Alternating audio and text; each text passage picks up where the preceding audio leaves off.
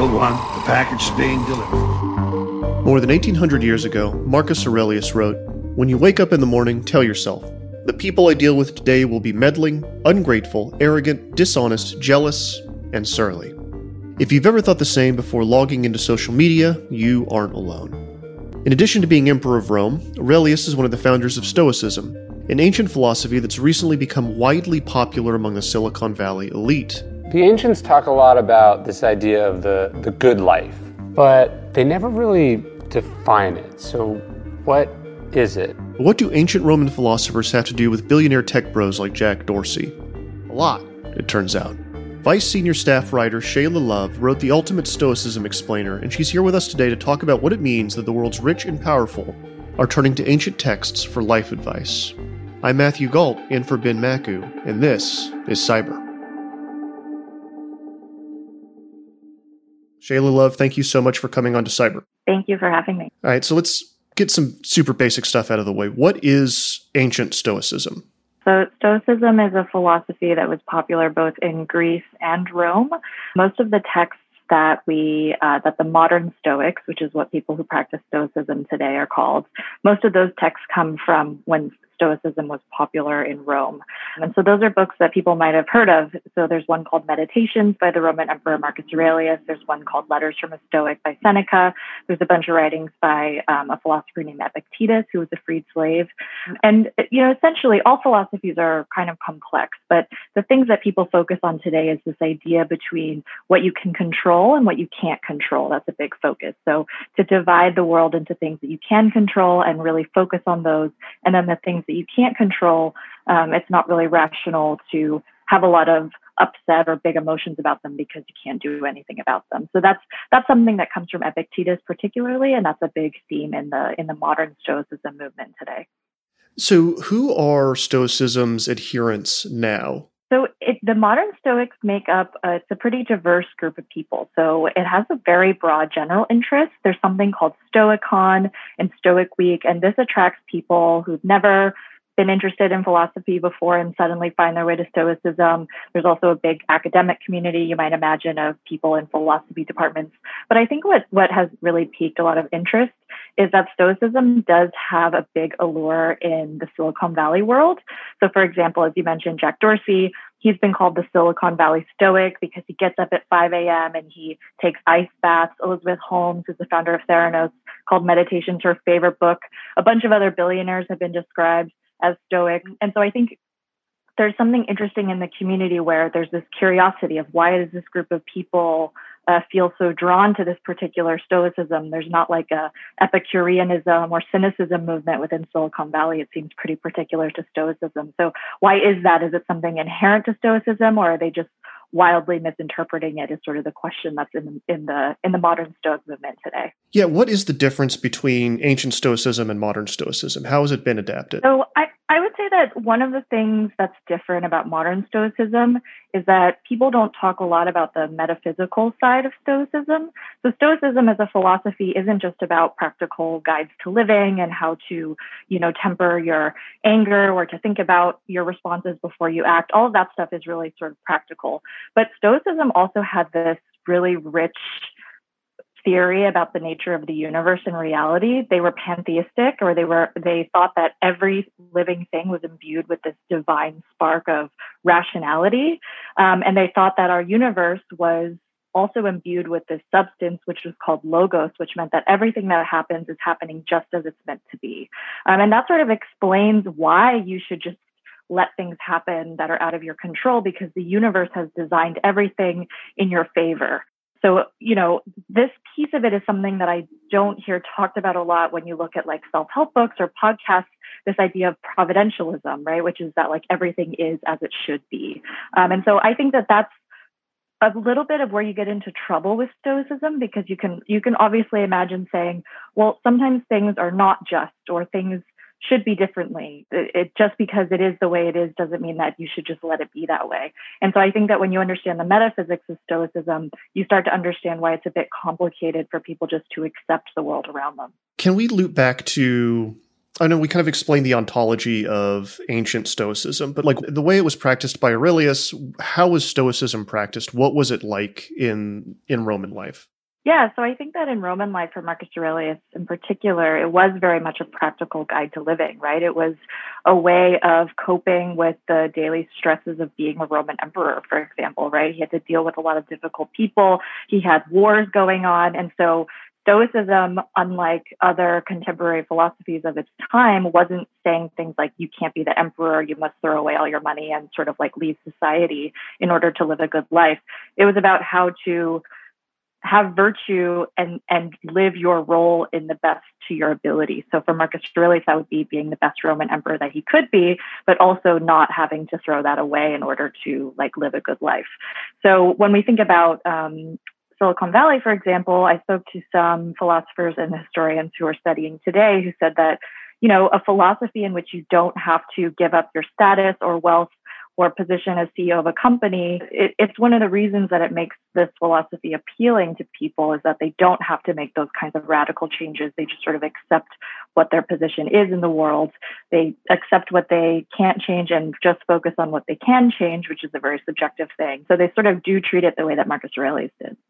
Yeah, it's interesting because it, as I was reading your piece, it seemed to me, and I think you you wrote about this a little bit, that it was a way for people in Silicon Valley who do have quite a bit of power, who can are world shakers and world shapers, to justify inaction on things.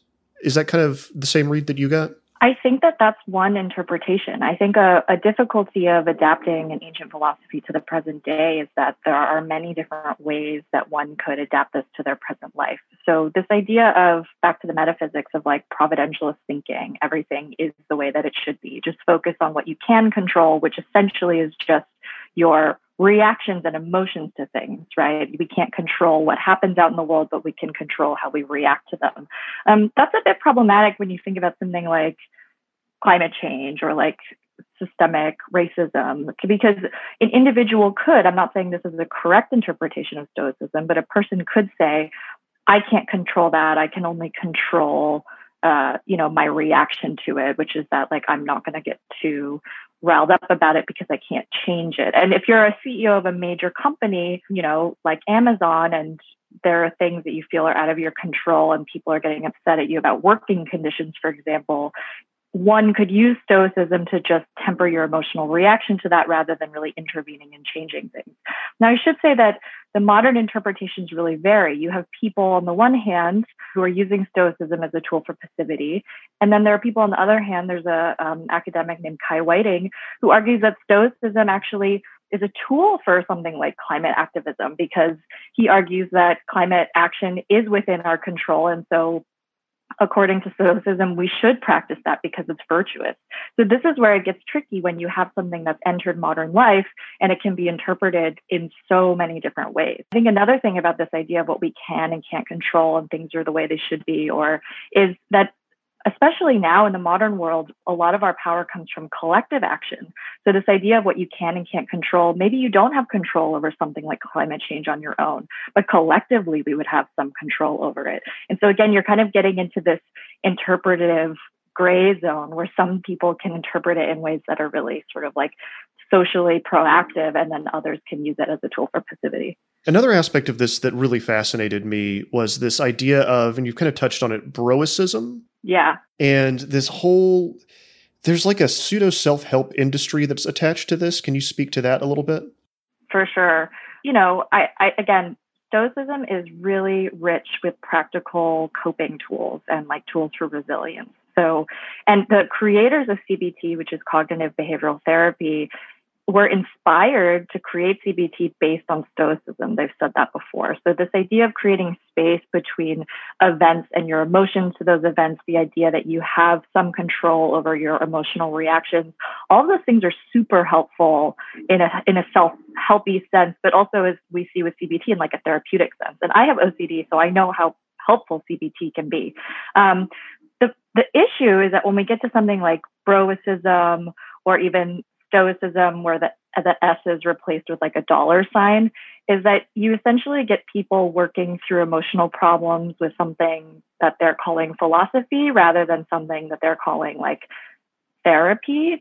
Um, and so there's, you know, there's this other thing within modern stoicism and some people that I talk to, which are, you know, which are saying that, yes, this is an incredibly useful emotional resilience tool, but maybe there are some cases in which um, like emotional regulation is not exactly what people need in order to cope with the world. Maybe vulnerability and attachment is something that people need in certain cases instead. And, and replacing any sort of emotional exploration or even something like going to therapy with stoicism which is a very masculine like you know greco-roman classicist culture can help people avoid the difficult work of being vulnerable or exploring their emotions in different ways.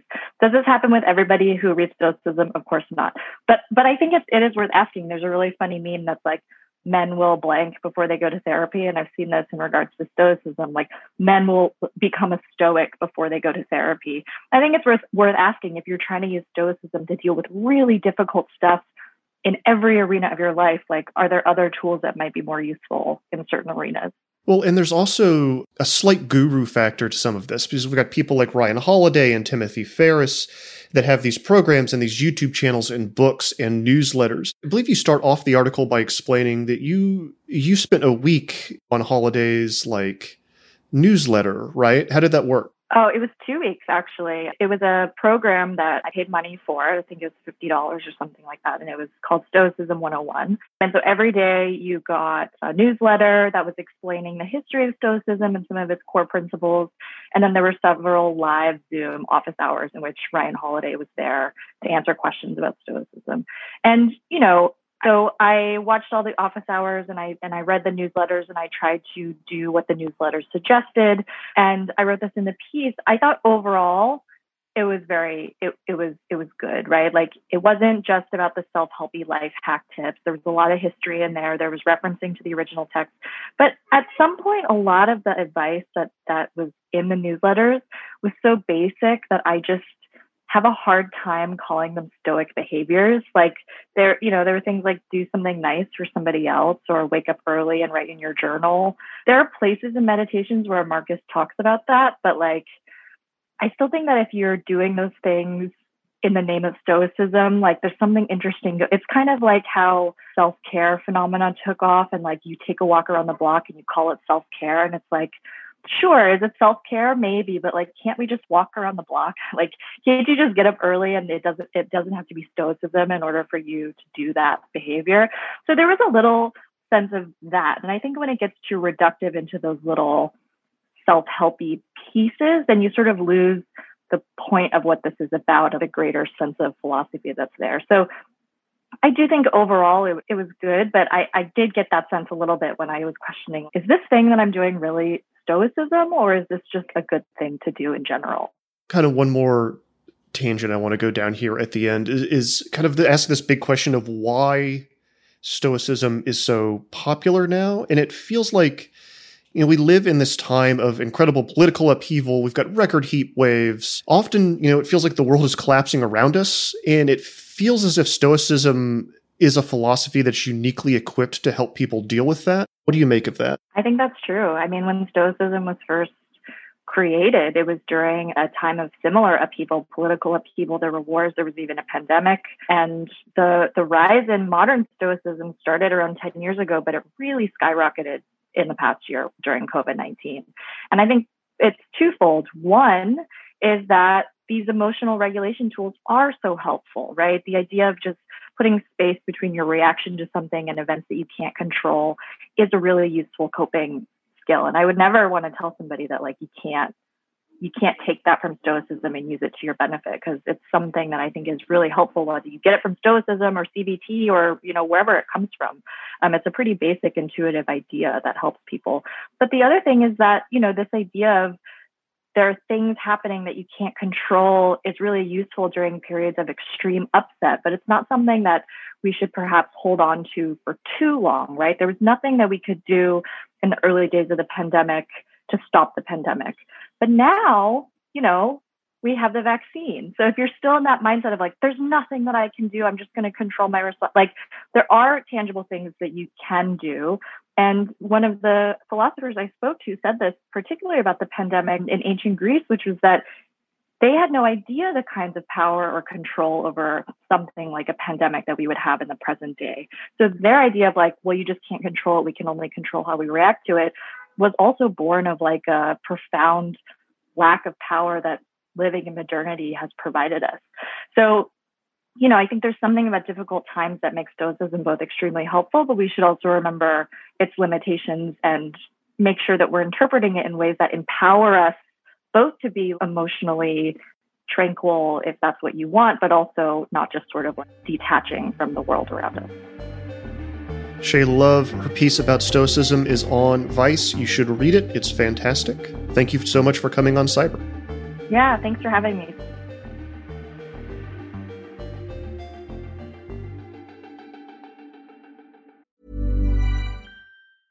Burrow is a furniture company known for timeless design and thoughtful construction and free shipping, and that extends to their outdoor collection. Their outdoor furniture is built to withstand the elements, featuring rust-proof stainless steel hardware, weather-ready teak, and quick-dry foam cushions. For Memorial Day, get 15% off your Burrow purchase at burrow.com slash ACAST and up to 25% off outdoor. That's up to 25% off outdoor furniture at burrow.com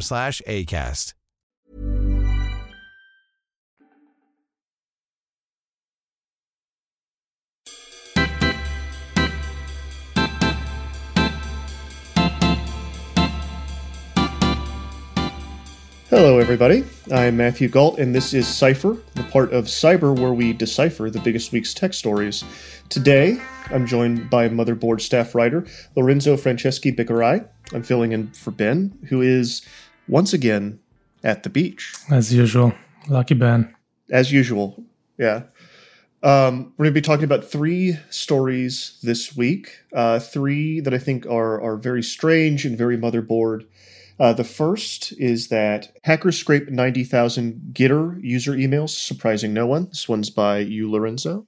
Yeah, I think this was just a matter of time, right? Uh, Jason Miller, the former, one of the former spokesperson for Donald Trump, launched this new social media platform, which looks exactly like Twitter, but instead of blue, they have red, essentially and you know they have a lot of uh, right-wing people which i guess that's also twitter but yeah, when they launched it last week, well, te- technically they launched it on July 4th. Apologies, but Politico uh, wrote about it a couple of days before, so people were signing up, and of course, uh, security researchers started to look into it because of the well, because that's what they do, and also because in the history of right wing tech platforms, there's a lot of bugs, and yeah, lo and behold, there were a lot of bugs in this too.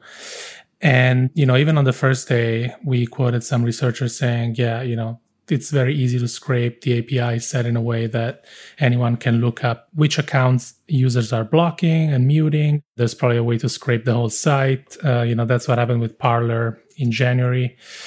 So yeah, you know, it only took a few days, and some someone we don't know who scraped uh, every user on the well, we don't know if it's every user actually, but 90,000 users, potentially most of them, if not all of them at that point. The data that they were able to get was uh, usernames, email addresses, the location that you put in when you sign up. So, you know, nothing super sensitive. You know, we're not talking about social security numbers and stuff like that. Obviously, the website doesn't collect those, but it's just something that you don't want, right? Like, you wouldn't want someone to just scrape Twitter and get all the email addresses of every single user. You know, some of them may be sensitive, you know, maybe they're dissidents in Palestine or whatever. So, yeah, you know, this wasn't surprising, but still pretty bad. And Gettr's response, and apologies if I'm pronouncing Gettr wrong. I don't know how it's pronounced. Getter, get her. No, I think it's supposed to it's supposed to rhyme with Twitter, I imagine, right? So it's Gettr like Twitter. Yeah, I'm not sure why the get at the beginning. Anyway, so yeah, Gettr's uh, Miller, the CEO, Jason Miller, issued a statement saying the bug is already you know fixed. We also hired a white hat um, security company to do a pen test, which is like okay, did it just last one day or two? I don't know how good that's gonna be, but fine. So yeah, we'll see how popular this is, and you know, I don't think we're gonna. I don't think this is the last of the security issues with this platform. Now this this keeps happening. We've kind of teased what happened with Parler. Can you give us the context on that just a little bit? Yeah, so Parler was this, or still is, I guess, this, you know, right wing focused social media platform, which was pretty popular at the end of last year and the beginning of this year. And it got a lot of attention, especially after the January 6th uh, storming of the Capitol, the insurrection, basically, because a lot of the people that entered the Capitol were just either live streaming what they were doing or posting, you know, as they were doing it on Parler, which gave the FBI essentially a great place to just look what people were doing. And independent researchers scraped it and posted maps of all the posts because I think by default uh, every post was uh, geo geolocated. So it was just like a privacy nightmare. You know, in this case, good news because, you know, these people were doing something illegal. And yeah, I mean, at this point, it's been, you know, a couple of social media platforms, right wing social media platforms with a lot of privacy issues. And you just have to wonder, like, why, why is this happening? Are these people just, you know, trying to cut corners and they don't care? Or they're just trying to launch uh, as fast as possible and they're just trying to get users. You know, in a way, it's not completely unprecedented. You know, Twitter, even Facebook back in the day, you know, we're talking about 10 or more years ago, didn't have great security either. But a lot of this stuff is pretty basic. You know, it's just, you don't, you probably don't even need like a security company to look into it. You just need competent developers. Yeah, it just seems like they're not, they're not hiring the best people, right? Because this continues to be a problem has anything like this ever happened to Gab? I don't remember now off the top of my head, but I wouldn't be surprised. I don't remember any awful incidents with Gab. No, it seems like whoever put that together uh, did a little bit better due diligence. So was this just like it really seemed from your story that this was a pretty simple scrape, scrape and dump, right? Mm-hmm. How complicated is it to to write something like that to do what happened here? It's probably not very complicated. Um, you know, it probably involved looking at the API and what the API allowed people to do, uh, just understanding that, which is probably not that hard because I imagine that, you know, all APIs more or less act the same. And then it's a matter of writing a script. And presumably the other issue here was not just that the API allowed this, is probably that the website didn't put any what it's called technically as rate limits, meaning um, you know limiting a single user or IP address from doing a certain action over and over again. Because to scrape a website, presumably, you know, you need to like interact with all these accounts repeatedly, probably uh, in a short amount of time. So if you have some sort of a, you know, security measures where you're trying to you detect that, which is not particularly hard, then you can stop that activity. So yeah, it probably wasn't that hard. And again, it's not the worst data breach. Uh, you know, you could even argue that it's not a data breach, but it's just, you know, it just doesn't bode well. And and apologies, I just looked it up, but Gab did have a very bad hack. I completely forgot about it.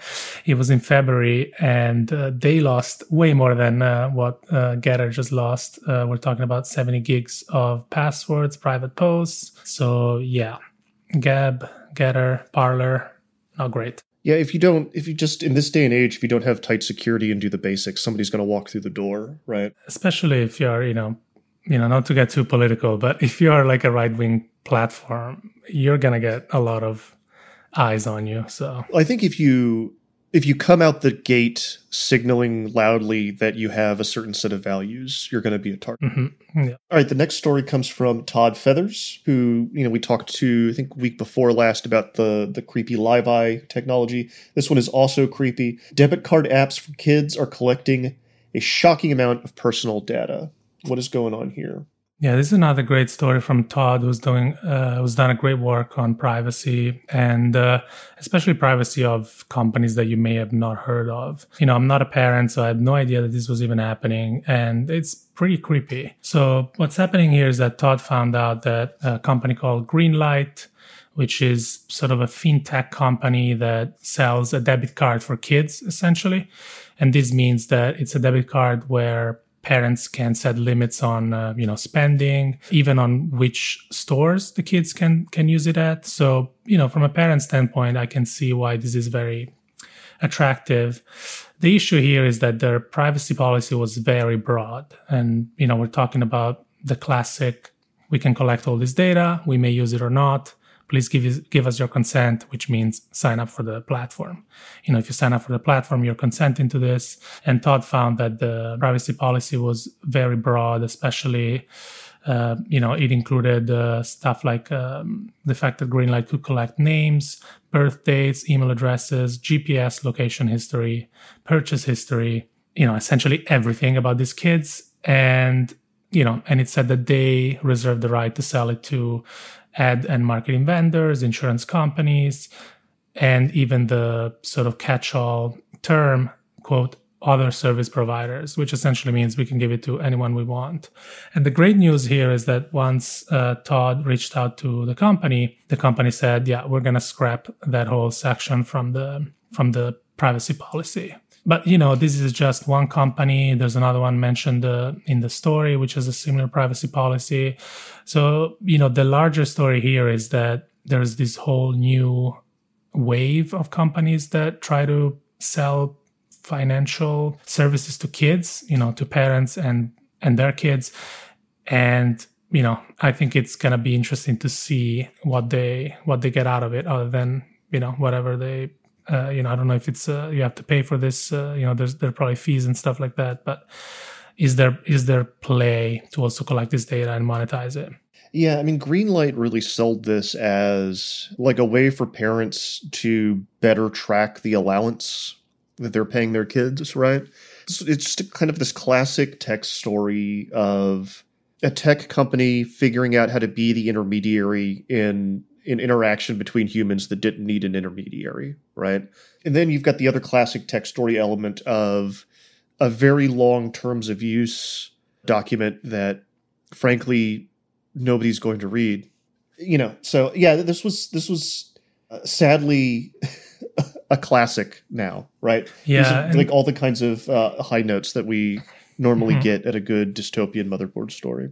Yeah, I'm also confused by the fact, you know, maybe I'm too old and, you know, I'm not a parent yet, but, you know, when I was a kid, I just got cash as an allowance and that was it. And there was never really a problem. Well, how are you going to buy, how are you going to buy V-Bucks in Fortnite with cash? Right. Yeah. It's, it's a different world right now but it's also like i don't know maybe this is also you know the consequence of a cashless society right like there's a lot of places where you can't pay in cash so obviously you're gonna need to give your kids some some something like this. But yeah the question the question is probably more like do you want like a traditional bank which is you know highly regulated uh, in some ways more trusted or one of these startups that you don't even know what their game plan is? All right. And then do you want to introduce this last one? Yeah, and for the last one, I guess we're gonna switch seats, and uh, this is a story about uh, Biden, President Biden, signing an executive order on right to repair. Uh, Matt, you've done a lot of work on right to repair over the years, so yeah, how big of a deal is this, and what's going on? This is a big deal, and the, to be clear, the executive order maybe it will have been signed by the time this this this episode goes out, but on Tuesday the sixth Jen Psaki, uh, White House press secretary, uh, said that Biden is working on an executive order around the right to repair specifically for farm equipment. Um, that the FTC and the Department of Agriculture were partnering with him to kind of craft the language. We don't know exactly what it's going to say, but that they are going to. Uh, I think her exact quote was give farmers the right to repair their own equipment how they like. Um, this is a, I think this is an incredibly big deal because one of the one of the biggest aspects of this right to repair fight well let me back up actually so for anyone that doesn't know the right to repair simply is just a legislative movement that's going on in the country right now to in, to get laws set in place that allow people to repair their own stuff. Often we have iPhones and laptops and things that break. We take them into Apple or some other manufacturer and they they want to charge ridiculous amounts of money uh, far above the cost of the of the service of uh, the goods to repair the device. You know, if you've ever broken your iPhone and taken it and found out that it's going to cost four hundred dollars and it might be cheaper just to buy a new one, this is the kind of legislation we're trying to get passed. Because right now, people like Apple and John Deere, uh, who manufacture farm equipment, kind of have the a monopoly on repairing uh, devices. So one of the big aspects of this has been farm equipment Um, John Deere, it's not just John Deere, but John Deere is one of the most popular, uh, you know, combine uh, creators. Increasingly, in the past like 20 years, has added more and more computer stuff to its tractors. So you've got all these onboard computers on like a John Deere tractor. If something like you something goes wrong with the tractor, it uh, registers to the computer, throws an error code. Then the tractor shuts down. Uh, even if the farmer knows how to repair the physical problem on the tractor to get it running again, he can't tell the computer. He literally doesn't have the tools to tell the computer, the onboard computer, uh, that it's okay for the tractor to run again. He has to call a tech or get or or pay for a subscription service to uh, like this this John Deere um, repair stuff to be able to get access to the stuff he needs to clear out that code and get the tractor running again. So what's happened is the cost of tractors that were manufactured in the 1970s before these onboard computers were put onto the put onto the machines has skyrocketed. So you've got the secondary market where people are going and buying old tractors. Farmers are trying. I have been lobbying and complaining about this. Uh, there's there's like a whole darknet market around like hacking tractors, getting them working again. And several years ago, John Deere's had said by 2021 uh, that it would make its tractor significantly easier to repair. Jason, you know, our, our editor in chief, Jason and I wrote a story at the beginning of the year where we called, you know, we we te- we tried to find out if that was true. We called around to John Deere dealers and we asked them, you know, hey, can we get access to X, Y, and Z to help us repair our tractor? And to a person, we called a whole bunch of stores all over the country. To a person, they all said, no, you need an authorized tech to go out there and handle this. So it's not just tractors. Uh, this, you know, it's also iPhones and you know, Android phones. It's everything. Everything. There's computers and everything now. And increasingly, the people that manufacture it don't want you to repair it. They want you to buy, frankly, they want you to either buy a new one or pay them a whole lot of money to repair it. Mm-hmm. And it's been shocking to me as like I've broken my own stuff and replaced batteries on laptops and things, how easy and quick it actually is to get this stuff done and how cheap if you know where to look and like know how to get the tools, you can save like hundreds of dollars by doing it yourself or paying some guy in a strip mall to do it, paying some person in a strip mall to do it for you.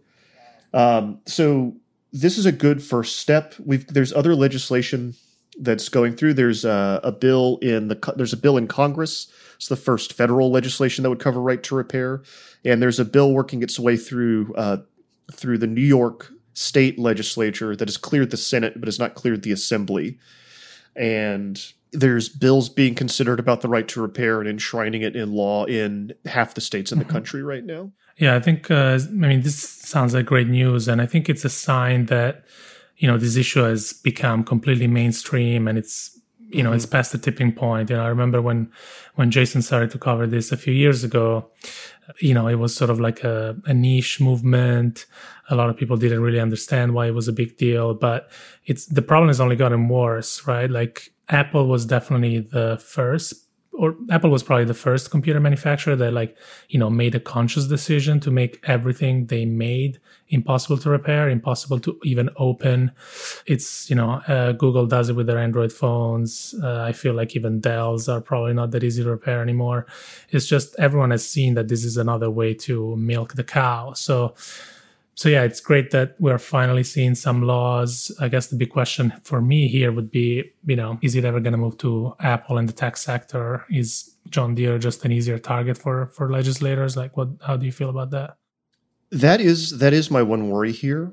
Is that I feel like the farmer farm equipment is like a slam dunk, right? Like that's so every like as far as American politics go, it's pretty easy to get everyone on board with helping farmers right? Everyone instinctively understands you have to protect the people that that produce all of our food.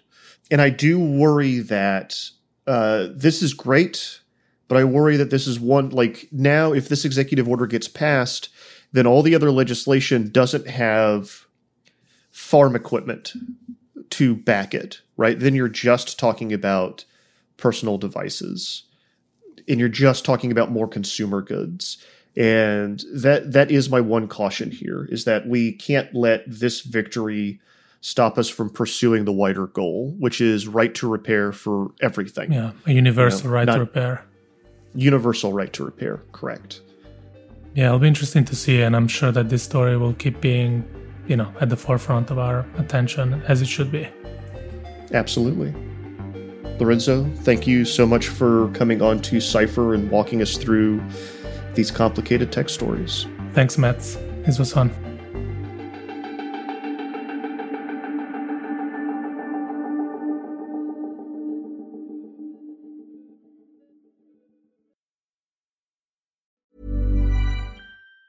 Even on a budget, quality is non-negotiable. That's why Quince is the place to score high-end essentials at 50 to 80% less than similar brands. Get your hands on buttery soft cashmere sweaters from just 60 bucks, Italian leather jackets, and so much more. And the best part about Quince, they exclusively partner with factories committed to safe, ethical, and responsible manufacturing. Elevate your style without the elevated price tag with Quince. Go to quince.com slash upgrade for free shipping and 365-day returns.